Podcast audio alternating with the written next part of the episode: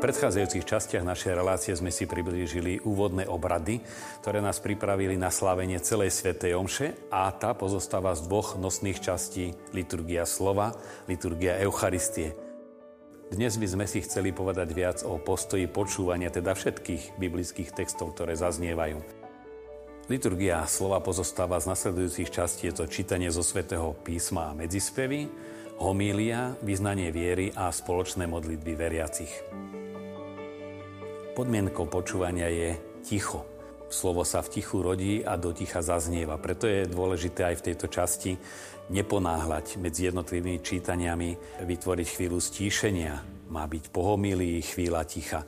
Zároveň je potrebné vytvárať si to vnútorné stíšenie, akúsi pohodu, to vedomie, ja teraz počúvam a Boh ku mne hovorí. Samozrejme prichádzajú aj rôzne rušivé momenty.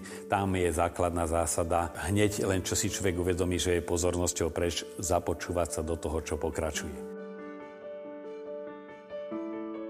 Liturgia slova nadvezuje na starozákonnú tradíciu, kde sa veriaci Židia stretali v synagóge, aby počúvali zákon a prorokov, teda starozákonné čítania, cez paschu veľkonočné obdobie zaznieval Halel, teda chválospev oslavujúci Boha a jeho činnosť pre svoj vyvolený ľud.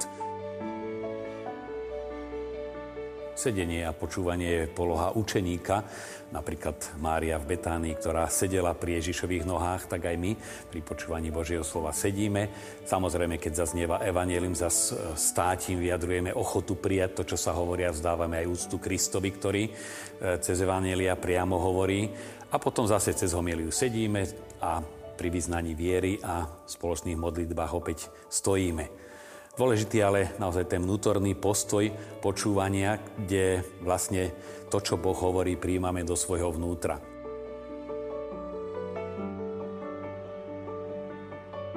Čo je najpodstatnejšie, a hovoria to všetci veľkí otcovia a duchovní autori, je vzývanie Ducha Svetého a také aj uvedomenie si on, ktorý viedol biblického autora, či už starozákonných textov, alebo eh, evangelistov, alebo svätého Pavla, tak musí roznietiť aj naše srdce, aby sa rozhorelo.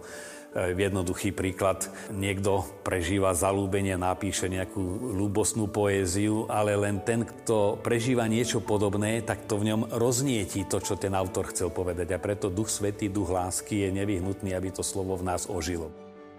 Bez Ducha Svetého zachytávame len myšlienky, ale nestávajú sa životom. Niekedy rodičia, aby sa presvedčili, či deti dávali pri Svetej Omši pozor, spýtajú, o čom bola kázeň. Je to veľmi dobrá pomocka aj pre nás samotných, lebo keď viem, že to, čo počúvam, budem musieť niekomu povedať, tak si to oveľa viacej zapamätám a som pozornejší. Asi tak aj v priebehu týždňa párkrát povedať, tak o čom vlastne bolo to evanílium? O čom boli biblické čítania? O čom bola kázeň?